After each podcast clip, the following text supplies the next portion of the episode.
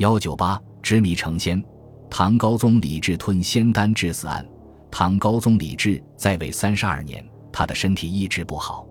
旧唐书《高宗本纪》记载，帝自显庆以后，多苦风疾，百思表奏，皆为天后详决。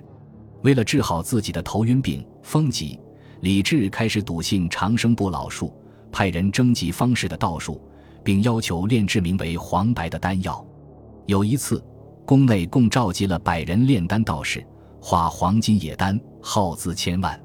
后来，李治又请当时的炼丹名师潘师正、刘道和等人炼丹，二人皆是当时的隐士。刘道和曾经在李治的衣鸾殿前表演止语术，而赢得李治的崇拜。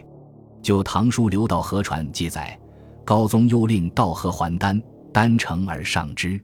刘道和死后，他的弟子开棺后发现，尸体只有一层空皮，犹如蝉脱壳。